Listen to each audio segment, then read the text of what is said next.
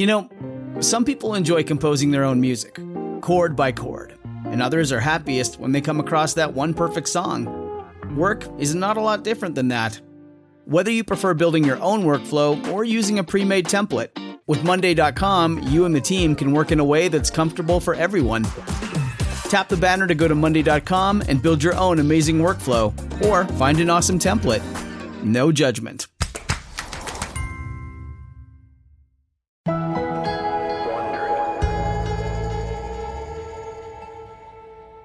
Have you ever seriously pissed off your in-laws?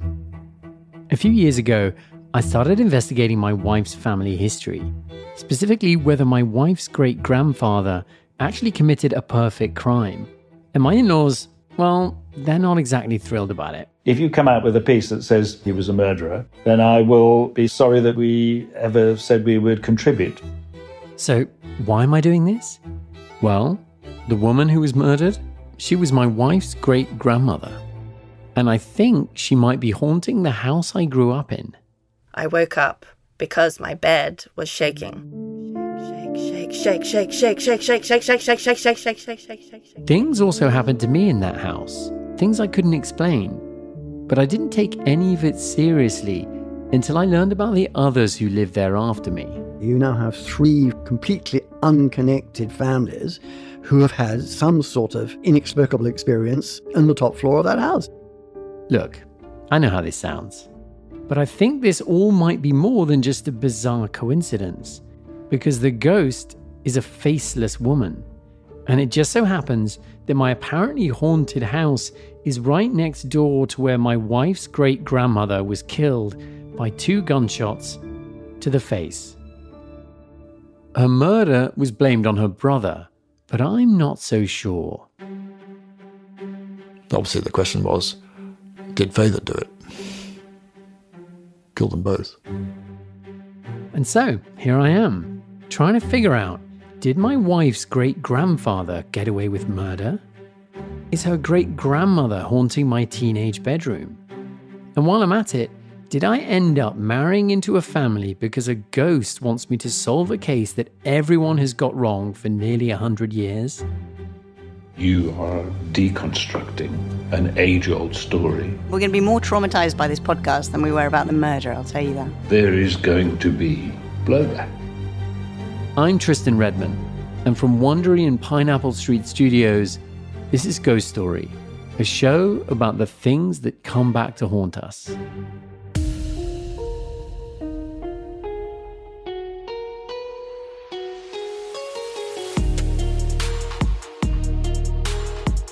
Hey, lovely listeners, and welcome back to Crime Analyst and the Intelligence Cell, and a fascinating case and interview about the murder of Dr. Naomi Dancy.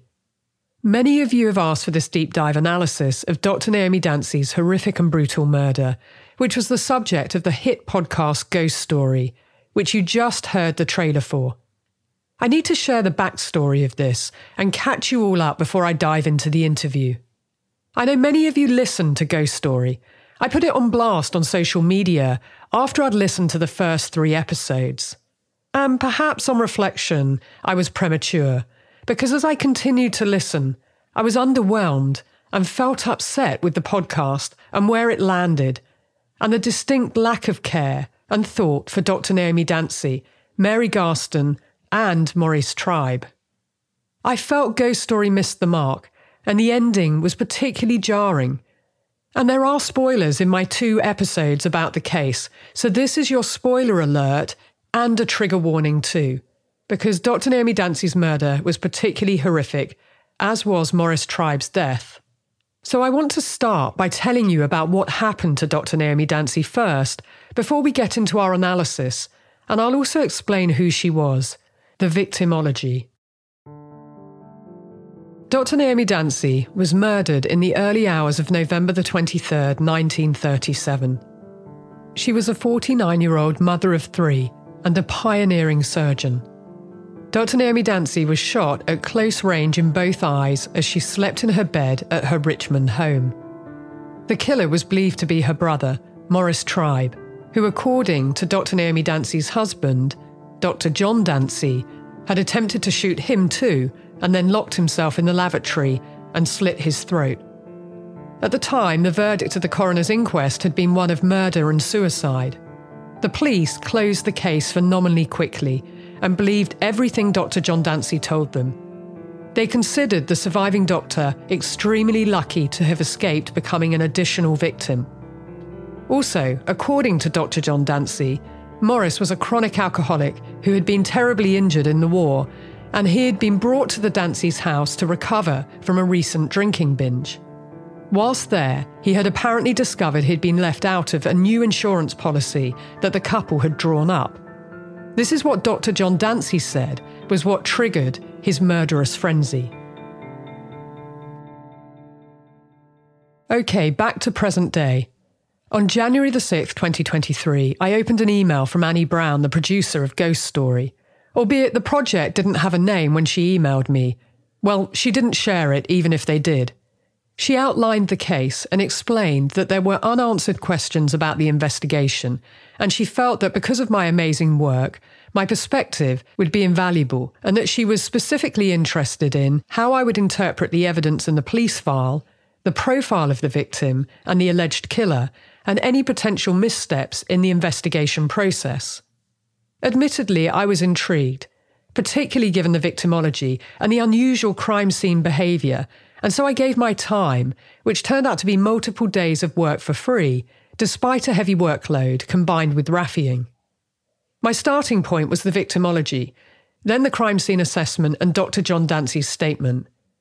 Now, before we dive into this fascinating interview, I want to begin with you hearing about the sheer brilliance of Dr. Naomi Dancy right at the start of my episodes. After all, centering the victims is what we should all be doing and what I've spent decades trying to ensure. Take a listen to this. It's from the last episode in Ghost Story. We learned that it was during World War I that her career took off. The men had gone off to fight, and Naomi was one of the first women doctors to be recruited as a surgeon at her hospital, a job previously held exclusively by men. Oops, there's another one by Naomi. She rose in the ranks, but also kept working with mothers and babies in some of the poorest corners of London. Page 352. When she wasn't seeing patients, she was known as one of the most gifted lecturers on social issues. She gave as many as 120 lectures a year. That's at least 2 nights a week, sometimes more. So this one is about conversations with children.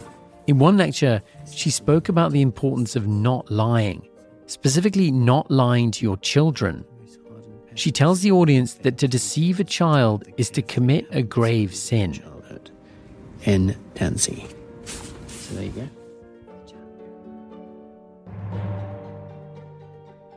By the end of our research, I felt like we had a real sense of Naomi the doctor, but Naomi the person, still not so much.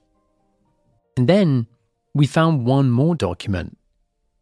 It was written by a friend and colleague in the days after her death.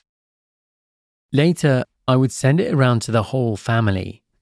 I wanted Mark to read it, my father-in-law Johnny, Hugh, all of Kate's cousins, and the youngest generation of Dancy's too. And of course, I asked Kate to read it. It's titled, In Memoriam, Dr. Naomi Dancy. All those, and they were indeed many, who were privileged to be associated with Dr. Naomi Dancy and the work of the Council, will mourn the passing of a colleague of outstanding ability and truly remarkable attainments of character and personality. It is indeed given to few to realise the almost complete identification of ideal and achievement that was so wonderfully expressed in the life and work of one whose place can never be filled.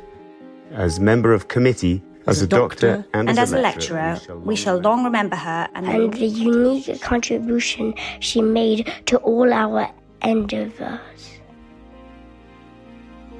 But most of all, will she be missed as a friend of deep understanding and unfailing helpfulness.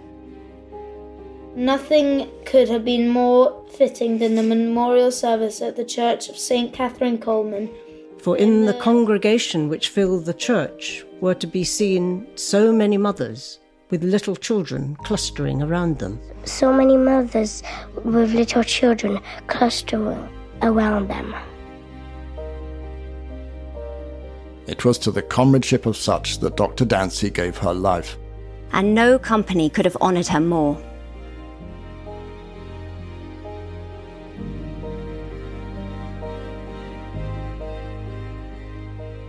At that memorial service, the vicar ended his sermon with this. If she were standing in my place today, she would ask first that you would extend to her brother the most merciful judgment that is possible. She would ask you to realise that he never, never wanted to go to the war. That he went because he felt it was his duty. Those of us who knew her so well for her beauty. But the beauty we admire more is the beauty of the high soul and noble character. For me, that speaks volumes about her. Mothers, children, friends, colleagues, all turned out at her memorial. People said she was beautiful on the inside and out, and noted her for her higher soul and noble character. And I'm sure there's much more. However, isn't it interesting that Dr. John Dancy memorialises himself as a hero in the story of Dr. Naomi Dancy's murder, claiming that he evaded a bullet, and that became the story. Even Dr. Naomi Dancy's murder became about him and his self-reported heroics, and that stood out to me immediately. Of course, no one is alive to contest his account, but his 4-page statement was available to me, and I noted significant indicators of deception, which I'll share with you. Also, and a big spoiler alert, the last episode in Ghost Story in particular detailed a seance, a psychic and a ghost having the last word as to what happened, that Maurice killed his sister, Dr. Naomi Dancy, and then killed himself. Both Tristan and Kate were massively relieved. Tristan is a very likeable, personable reporter and storyteller, leading us through Ghost Story. He married into the Dancy family when he married Kate, Dr. Naomi Dancy's great-granddaughter.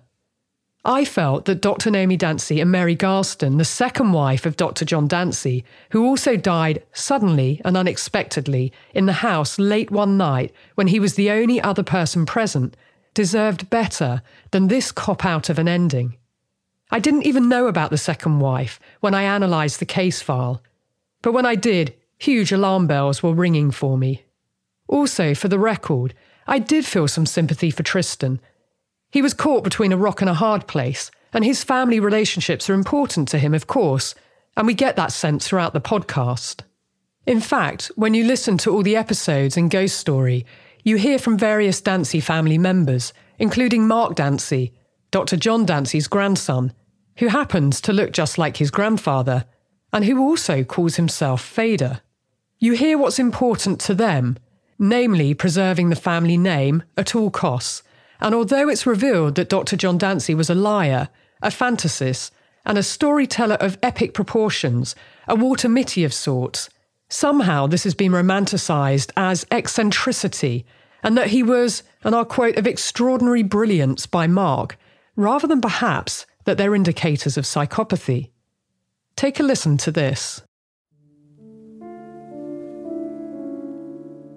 Mark knows that Fader made things up, but he sees the fabrications as harmless exaggerations, almost a charming eccentricity. It's this sort of completely, pretty much unnecessary sort of little deception that he gloried in. He absolutely loved it. Why? That was his mind, you know. You know, he loved putting one over people. I think he gloried in a deception well executed. And Mark sees this whole attempt to make head or tail of Fader's stories as something that would have really tickled the man. That's the way Fader worked, in a sense, you know. He'd be delighted to think that people couldn't decide either way about it. He sort of liked to sow uncertainty. Extraordinary man. Mm. I mean, it leaves you with a sort of sense of frustration. Yes, but I can see Fader laughing in heaven, if you see what I mean. you'd have been laughing at all the effort that has gone in to try and unravel all this. And that nobody can be quite sure. Yes. It was a bit awkward to be sitting with Mark while he was relishing Faither's love of deception.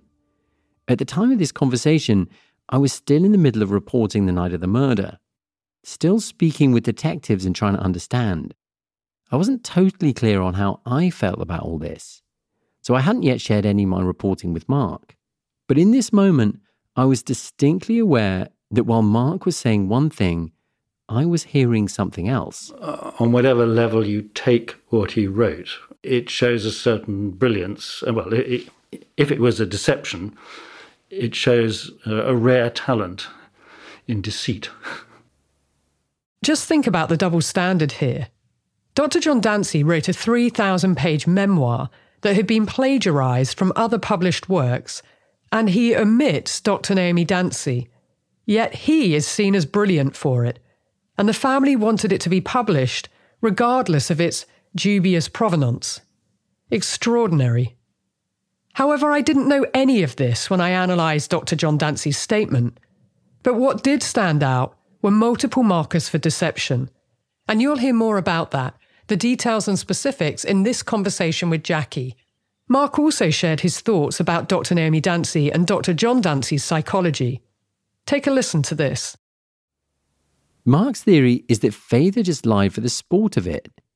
But later in our conversation, Mark said something that sounded to me like a more likely motivation, psychologically speaking. You know, he arrived home without a particular job to go to, I think, and Naomi was still struggling along doing her work.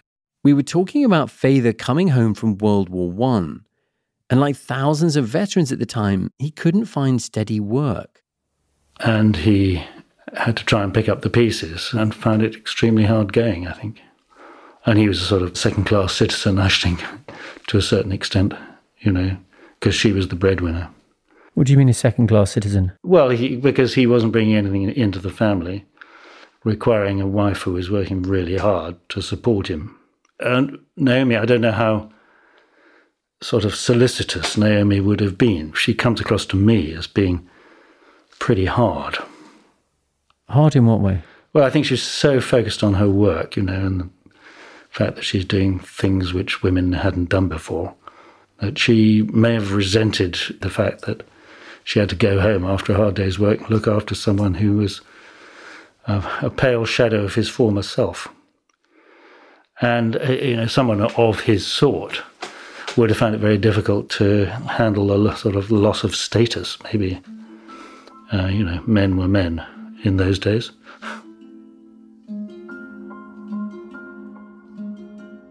So, maybe, and to be clear, this is my theory and not Mark's, maybe Faither told all these grandiose lies because he was ashamed of the reality of his life.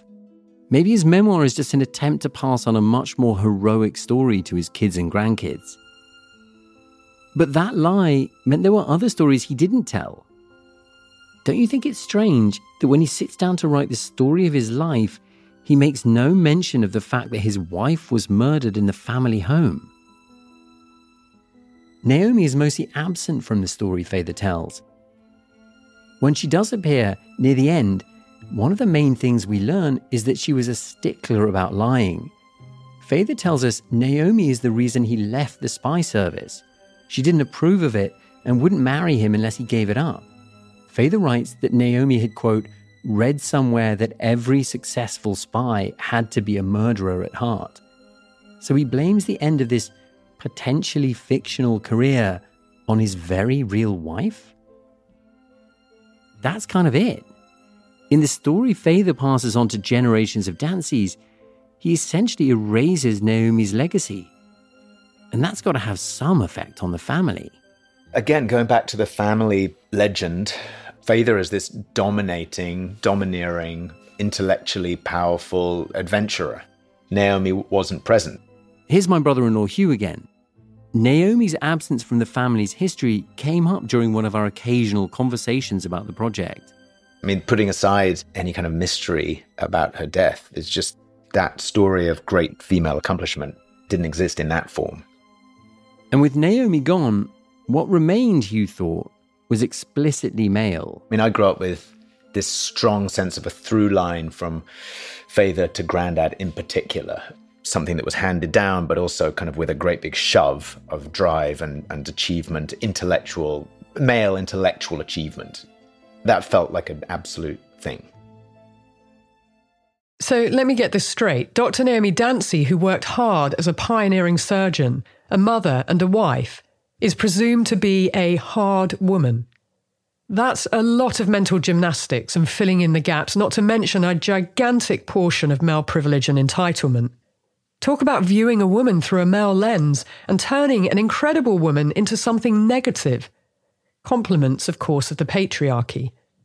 That's how mind-bending this whole case is, and the family's reaction to the search for the truth in Ghost Story. What also struck me was the lack of empathy and compassion, and the lack of admiration or curiosity for a pioneering woman who was well ahead of her time. These are some of the many reasons I felt compelled to correct the narrative through a female expert lens, because despite knowing all of this, Mark told Tristan that he didn't want Dr. John Dancy's name to be tarnished. Take a listen to this. The question arises as to whether he was ever violent. And then it was like Mark read my mind. You don't get the feeling that his tendency to like deceiving people would ever have a violent outcome, if you see what I mean. And obviously I'm sort of alluding here to Naomi and all that. Hmm. What do you mean? Well, we've established that he had this tendency to deceive, which makes him a deviant of a sort, because most people don't behave like that. And the question is whether his deviance was sufficient to make him kill, which I don't believe.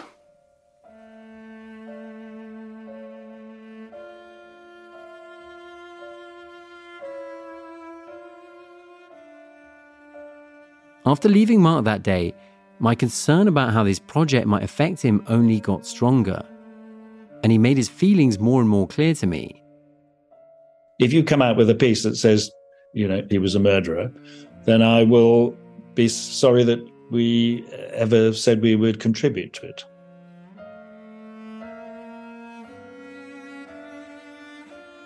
Frankly, I was pretty terrified to fill Mark in on what I'd been learning. I put off having that conversation with him for as long as I could. It seemed to me that Tristan felt more and more pressure to appease the Dancy family, and I believe that took over and became the priority, more so than the search for truth and justice and honouring the victims. Even Kate said that they would be more traumatised by the podcast than the murder, which also underlines the importance of the family name to them all. I also didn't know that I was one of 8 experts who were given the case file and asked to share our analysis. Unfortunately, 6 of us were reduced to a soundbite each, which was extremely disappointing. I believe people are interested in hearing more about the process of how you analyse a case and come up with your determination, and then you as listeners can decide for yourselves. Don't get me wrong, the production value of Ghost Story was great. They did a fantastic job, and it was brilliant immersive storytelling. However, for me, it left a bitter aftertaste.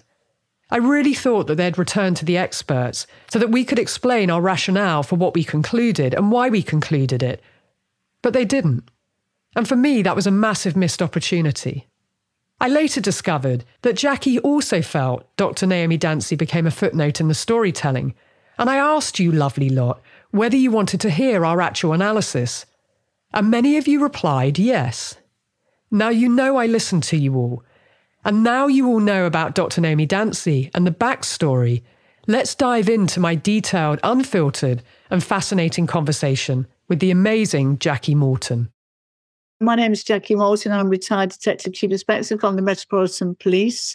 Lovely to catch up with you again. And I remember you being at Scotland Yard. So I suppose, ironically, seeing as we're talking about the story, my claim to fame is I was the inspiration for the character DCI Jane Tennison in the award-winning series Prime Suspect. which was an incredible series. And yes, I remember when I was at New Scotland Yard that we had been speaking to each other, and you attended quite a lot of the masterclasses that I was running in the Commissioner's fifth floor briefing room. And that's really when we got to know each other. And I was slightly in awe of you. You probably didn't know that at the time, but I was just, you know, beginning my career, and I was very much in awe of you. And, you know, a fantastic detective who's now doing things in the TV world. And actually, as you said, Jane Tennison was based very much on you. But you were also a technical advisor to the show, were you not? Oh, no, God, yeah. I spoke with Linda for about 6 months and took her to all sorts of places. And I was her police advisor, so to speak. And then after that, I did lots and lots of drama because Prime Suspect was so successful. Then I had lots of calls for help for drama. And then, of course, the longer you're at the police, you need to be in it to understand how procedures change, etc. So then I changed to documentary making, which I much prefer. I actually love the true crime stuff. So when I was asked by Tristan to take part in a podcast with him and Annie to look at this case, then I was, very pleased to have a look at it.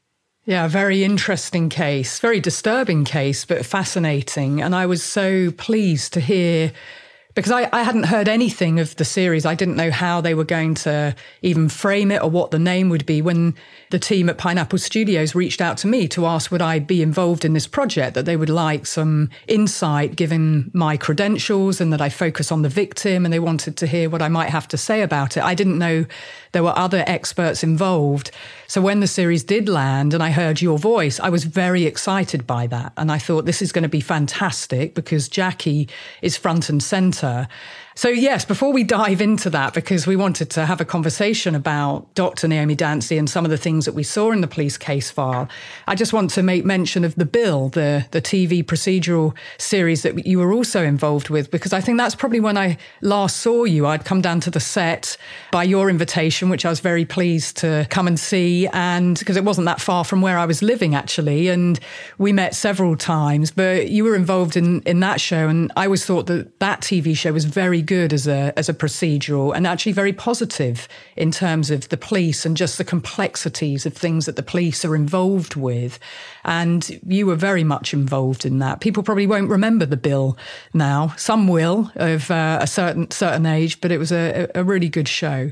One of the things about The Bill is we got experts in like you to talk about your work. And then we got other experts from Scotland Yard and other detectives from other departments in order to do our research. And again, the research was hugely essential to do for the programme like The Bill, because we wanted to get it right. You always have to remember the drama comes first in dramas. It's not a police documentary, but within that, you can thread the authenticity of a police investigation, definitely. Calling all lovers of mystery. Prepare to don your detective hat in June's Journey, a free hidden object mobile game that delves into the captivating journey of June Parker, a self-proclaimed detective on a quest to unravel the mystery surrounding her sister's untimely death. Take a trip in time to the glitzy 20s and play as June, deciphering clues and unveiling secret plots within thousands of beautifully illustrated scenes. The thrill is endless, with new chapters added weekly, allowing you to not only enjoy the detective adventure, but also to personalize and decorate your very own Orchid Island, where the story takes place. How sharp are your detective skills? Find out when you download June's Journey on your Android or iOS device, or play online via Facebook Games. Your detective journey awaits. Yes, and authenticity, that really chimes with me, and I know it does with you. You don't have to really create too much drama on top of the drama, and being accurate is very important, and representing things in an honest way, very important. Having experts to talk to you about certain things so that you represent it in the right way. And I think we share with that, particularly now in this genre of true crime, where there's just been this explosion where everybody's interested in it. And in particular, the psychology and the behaviour and things that Jane Tennison, I mean, your character, you in Prime Suspect, that was very much about the psychology and behaviour, but a female perspective. female POV. And I actually think that's really important. And that's why with Ghost Story, which is a very odd title, we were the two female experts. And I thought that that was quite interesting, that there were two females, you and I, involved. And there were lots of things that you said that really chimed with me. And I think female experienced, whether you're a detective or whether you have psychology in your background, you do see things slightly differently, particularly when talking about male violence towards women. Yes, no, absolutely. Absolutely. I couldn't agree with you more. And again, there was no precursor to this. It was just that they would send me the murder file from the National Archives and ask me to read it. And then Annie from Pineapple and Tristan flew over from New York to interview me in my home and asked me a number of questions and asked what I considered to whether or not it was murder, suicide and murder. And, or murder, actually. So I have to say that I didn't believe that it was murder-suicide. That was my first thought. And I believe immediately that the police made that decision of murder-suicide. And it's interesting that the police were called, there's a little report here, dated the 23rd of November, a police report. Police were called at 1 a.m., 23rd of November, a case of murder and suicide, which occurred at 29 Queen's Road, Richmond. Maurice Tribe, age 43, an ex-army officer, shot his sister, Mrs. Naomi Dancy, age 49, through both eyes as she was asleep in bed. He then went to a lavatory adjoining the bedroom and cut his throat with a razor. So what's interesting about that report was dated the 23rd of November at 5:20 a.m. The murder was 4 hours and 20 minutes earlier. So what we're saying here is that in 4 hours and 20 minutes, the police decide that it was a murder-suicide. That is quite unbelievable. Yes. And that dictates thereafter what happens, which, as you know, later on in the story, anonymous letters are received to the police saying all is not what you think it is. So we can get on to that. But you wanted to speak, did you not, about his statement to the police and what you found is about the deceit and discrepancies in that. Yeah, so just walking us back, I was contacted by Annie Brown to ask would I look at the case and provide some insight. And they provided me with the case file. So I had the 51 pages long case file report, which pretty much had everything in from the police. And it included Dr. John Dancy's statement and the sister-in-law's statement, the police statements and the two letters that you just referenced that came in. They were barely legible, really. It was very hard to read them. But they also supplied the 37 pages from the coroners as well, which duplicated some of that information. So Dr. John Dancy's statement was in there again. And then they also provided me with Dorothy Sayers's notes of her phone call with Dr. Jan Dancy. Now, that ran to 7 pages. The coroner's inquest report was about 37 pages and 51 pages for the case file. So suffice to say that this work takes time. And, you know, when you're contacted, for me, it was an email and it was all done via Zoom. But what people don't hear is in Ghost Story is the whole narrative of what I said as an expert in the full conversation, but also all the work that goes into it. Because the detail is so important, isn't it, Jackie, that looking at times, looking at the time, date, stamp of what was said by whom and when. And one of the first things that I said to Tristan and the team when we spoke was, well, it's interesting to me because it stated that Dr. Naomi Dancy died at 12:20 a.m. and Maurice Tribe died at 12:30 a.m., but the police call came in at 1:37. Yes, exactly. Dr. John Dancy calls the police at 1:37. What's going on in that time gap?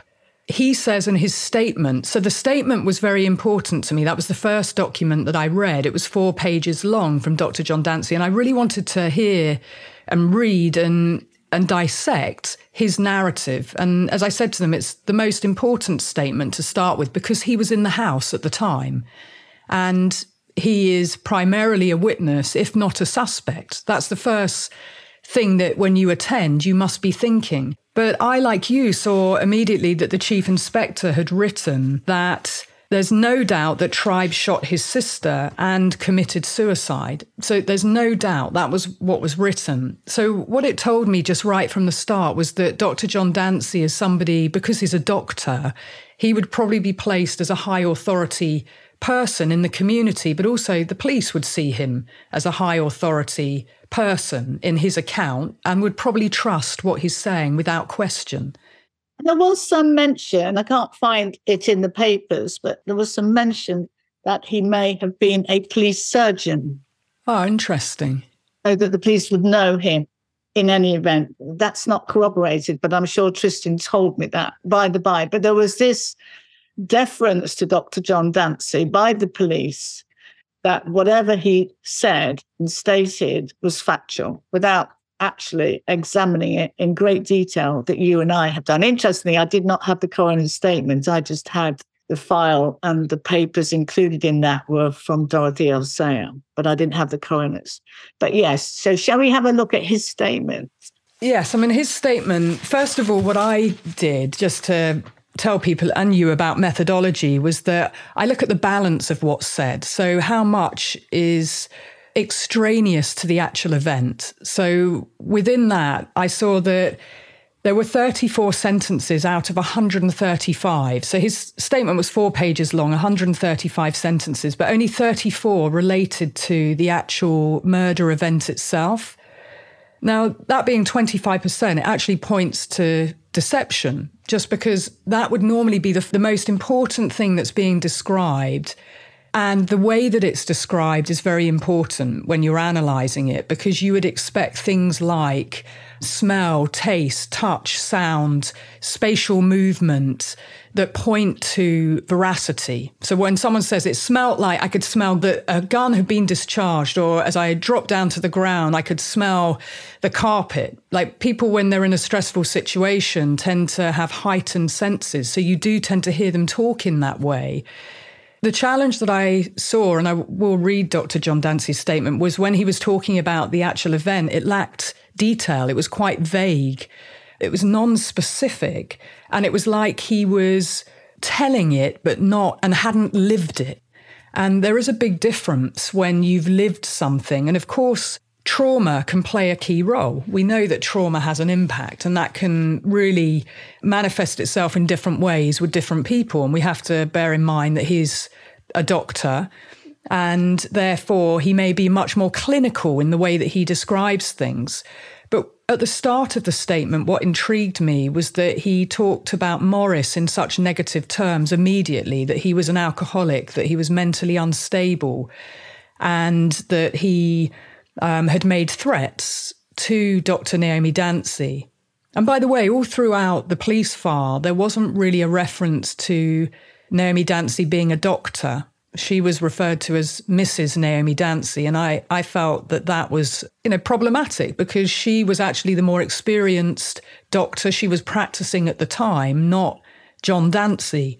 But even in the police file, I felt it was quite misogynistic, and that she was just a footnote. I don't know if you observed that too, Jackie. Oh, absolutely. Absolutely, yeah. 100%. I always think when women have titles that they get lost or left out of the conversation, and he was the only person. He controlled. Yes, I think it's what happened. What's quite apparent in this statement is he controls the narrative.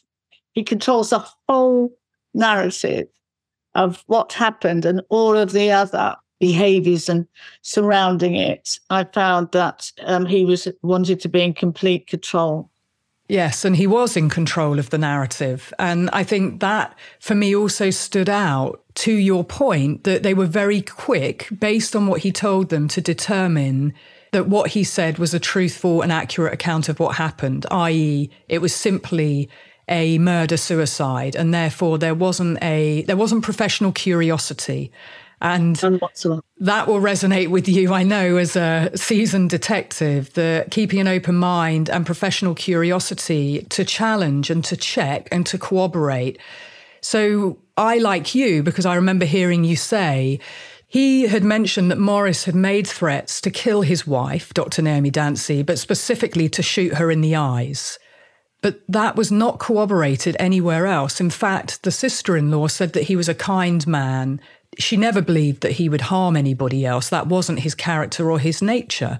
And so it wasn't corroborated that these threats had been made. But the first part of the statement was almost like setting Maurice up. And it literally had every ingredient that you could possibly want in a murder case of alcoholic, mentally unstable, drugs, threats to kill the wife, but very specifically kill her and shoot her in the eyes, which is very unusual method of kill.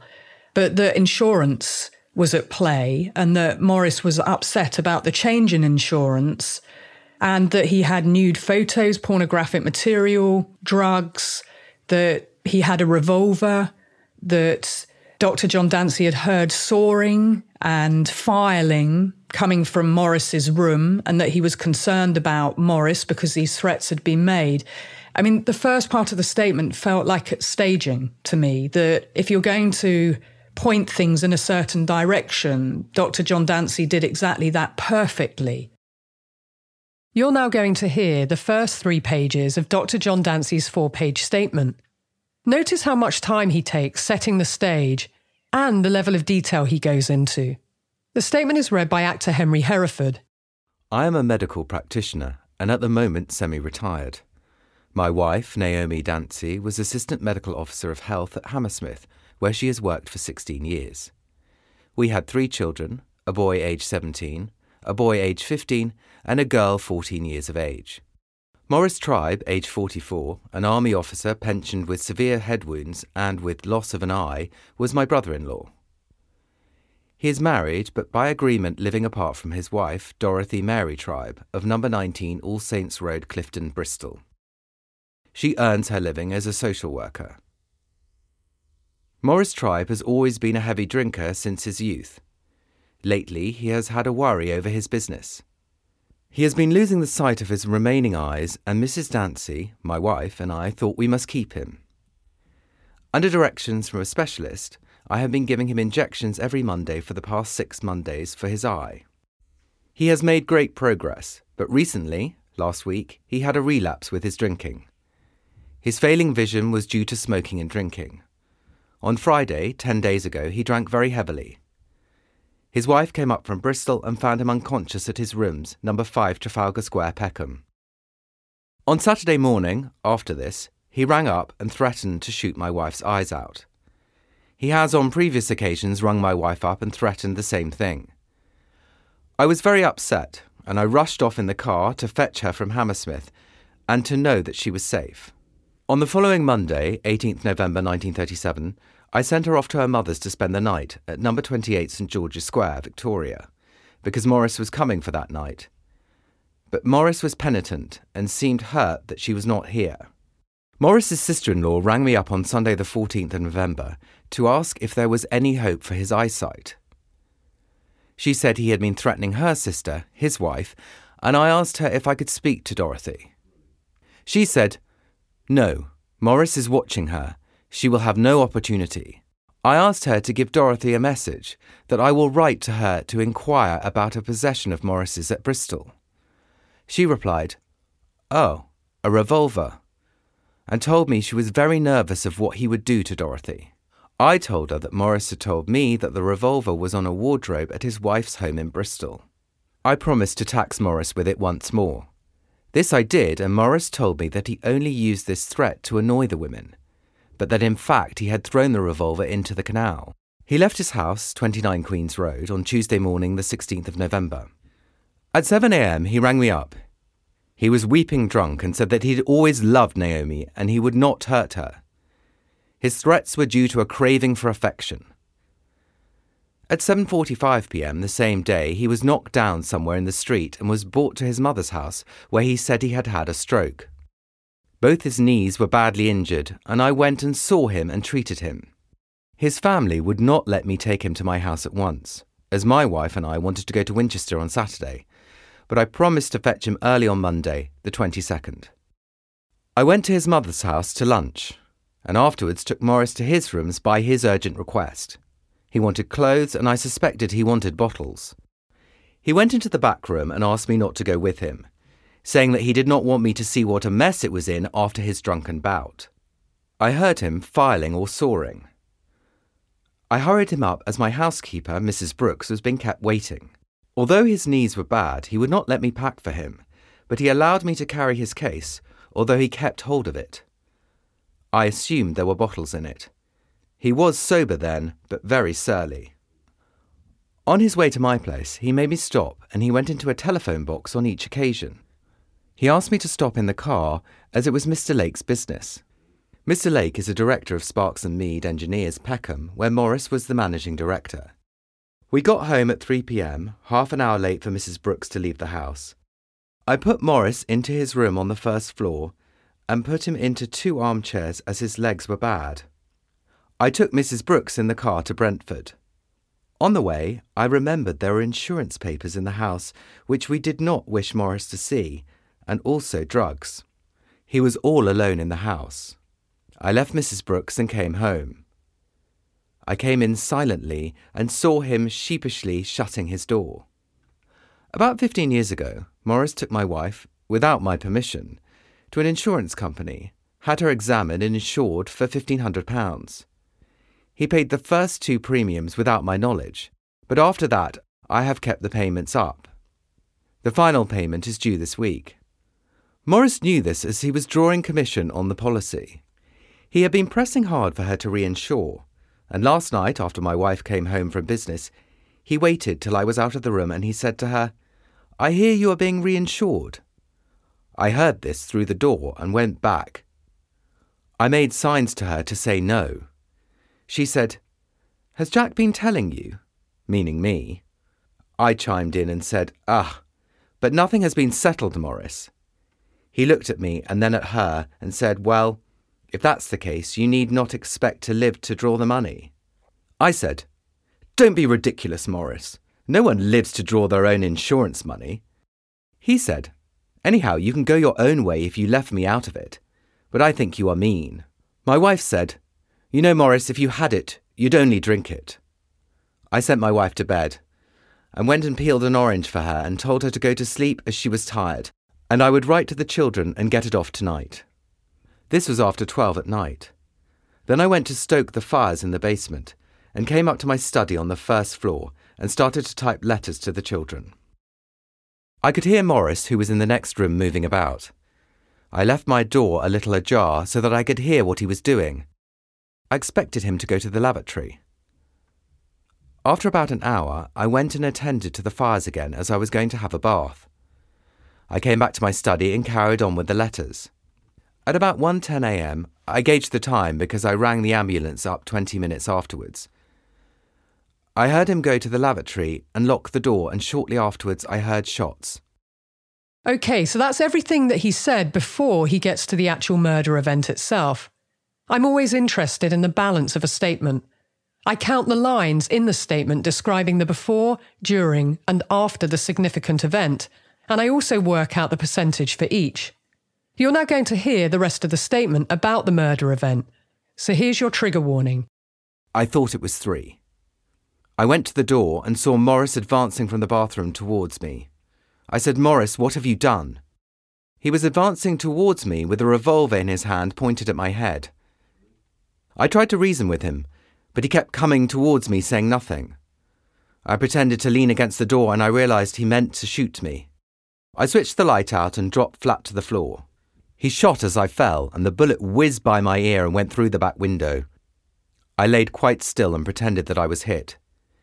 He then went into the lavatory and closed the door behind him. I went to the lavatory door, which adjoins the bathroom, and tried to force it.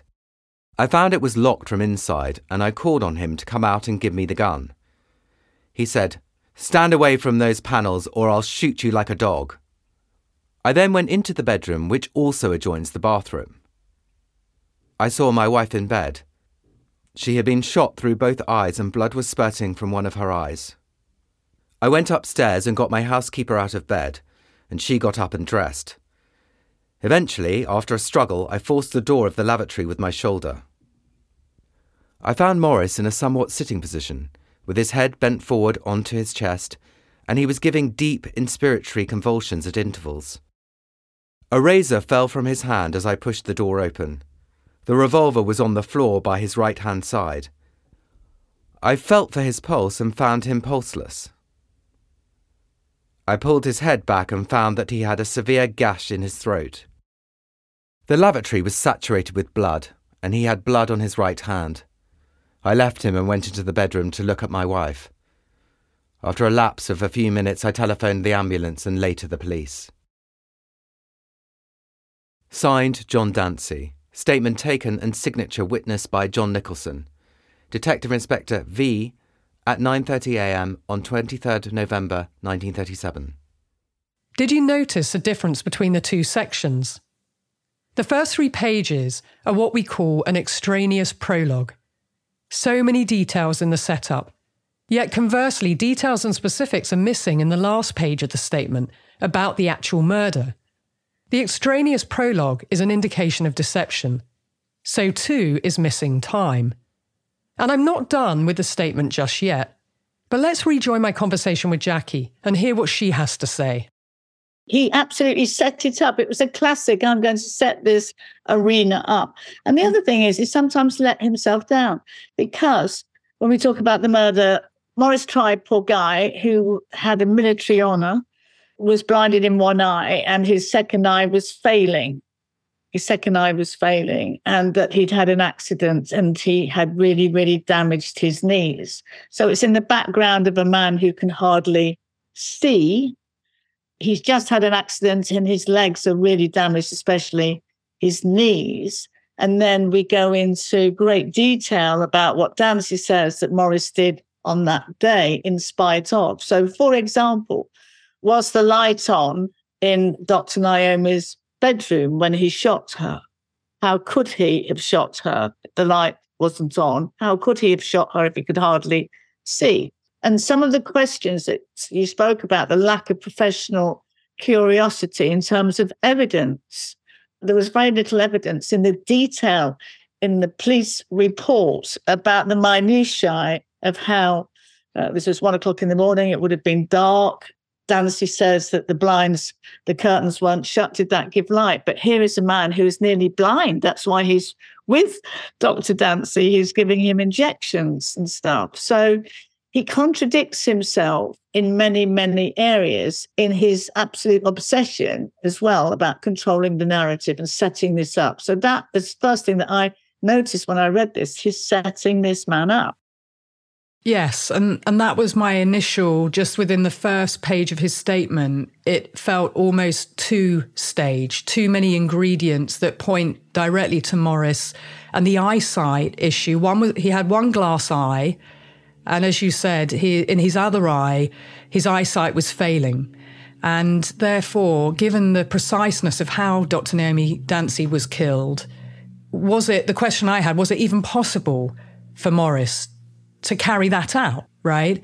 And then we learned through Dr. John Dancy's statement that he gave him injections every Monday. Well, the murder happened on the Monday. So the question mark for me was, did he give him an injection?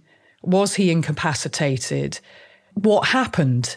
You know, because each time before there'd be mention of an injection and it would almost sedate him and calm him. So would that have an impact? But the injection part was a question mark for me. The filing and sawing part was a question in Dr. John Dancy's statement, where he said he kept his ear out for Maurice as he'd sent his wife to bed. He was concerned about Maurice's behaviour, but he heard filing and sawing.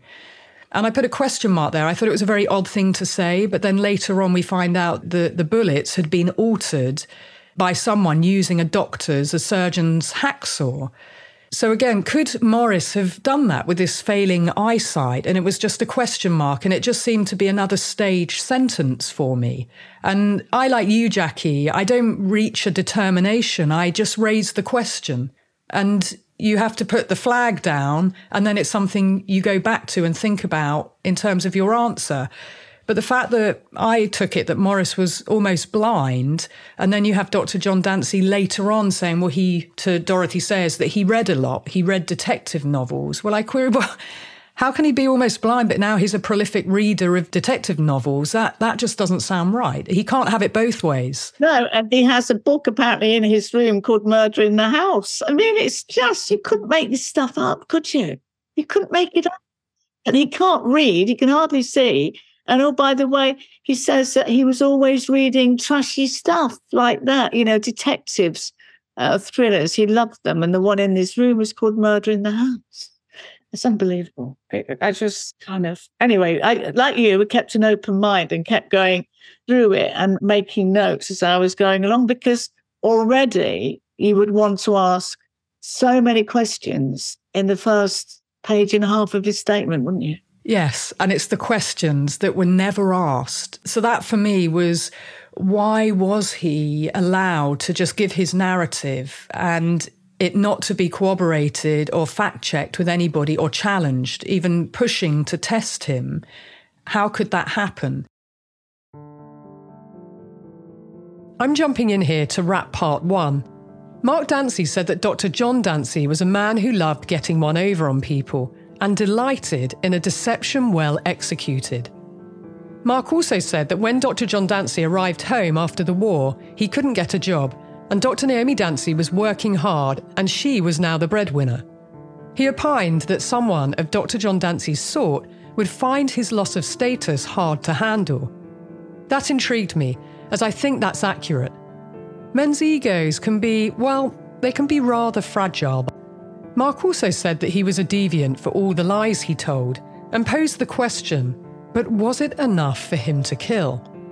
Well, what he didn't reveal was that 2 weeks after his wife's murder, Dr. John Dancy introduced the new woman in his life, Mary Garston, also known as Mousie, to their children. She was 17 years younger than him and was very wealthy, and they married within a year. Nor was it mentioned by Mark when pontificating that it was in fact Dr. John Dancy who gained financially from the insurance policy. You see, once you start layering in the actual facts and the evidence and the totality of the circumstances, a very different picture begins to emerge. And I can tell you, I've worked on cases where men have killed women for a lot less. Join us for part two, where we continue analysing Dr. John Dancy's statement and the conversation with Dorothy Sayers.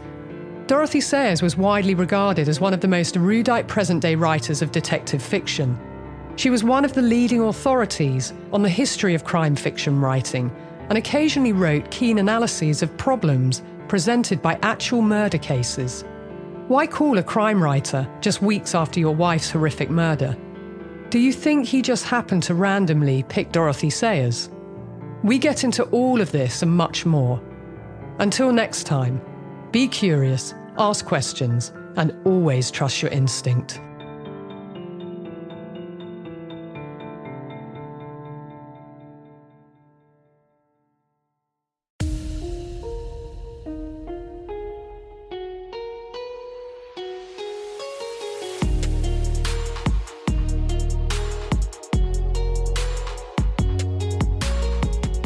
Here's my final thought and ask before the episode wraps.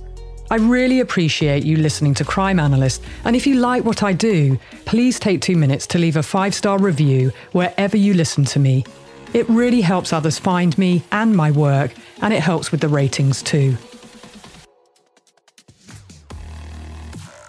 Crime Analyst is written, produced and hosted by me, Laura Richards. Sound engineering by Jason Sheasley at Abridged Audio. Cover art and graphics by Chris Rowbottom at Syndicate, and music by Kilrood.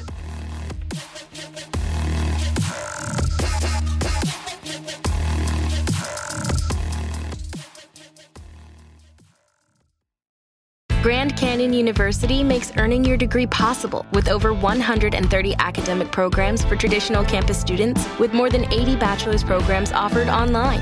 GCU provides you with the personal support you need, from complimentary unofficial transcript evaluations within 24 business hours to scholarships, academic support, and your GCU graduation team, led by your own university counselor. Find your purpose at GCU. Private, Christian, affordable. Visit gcu.edu.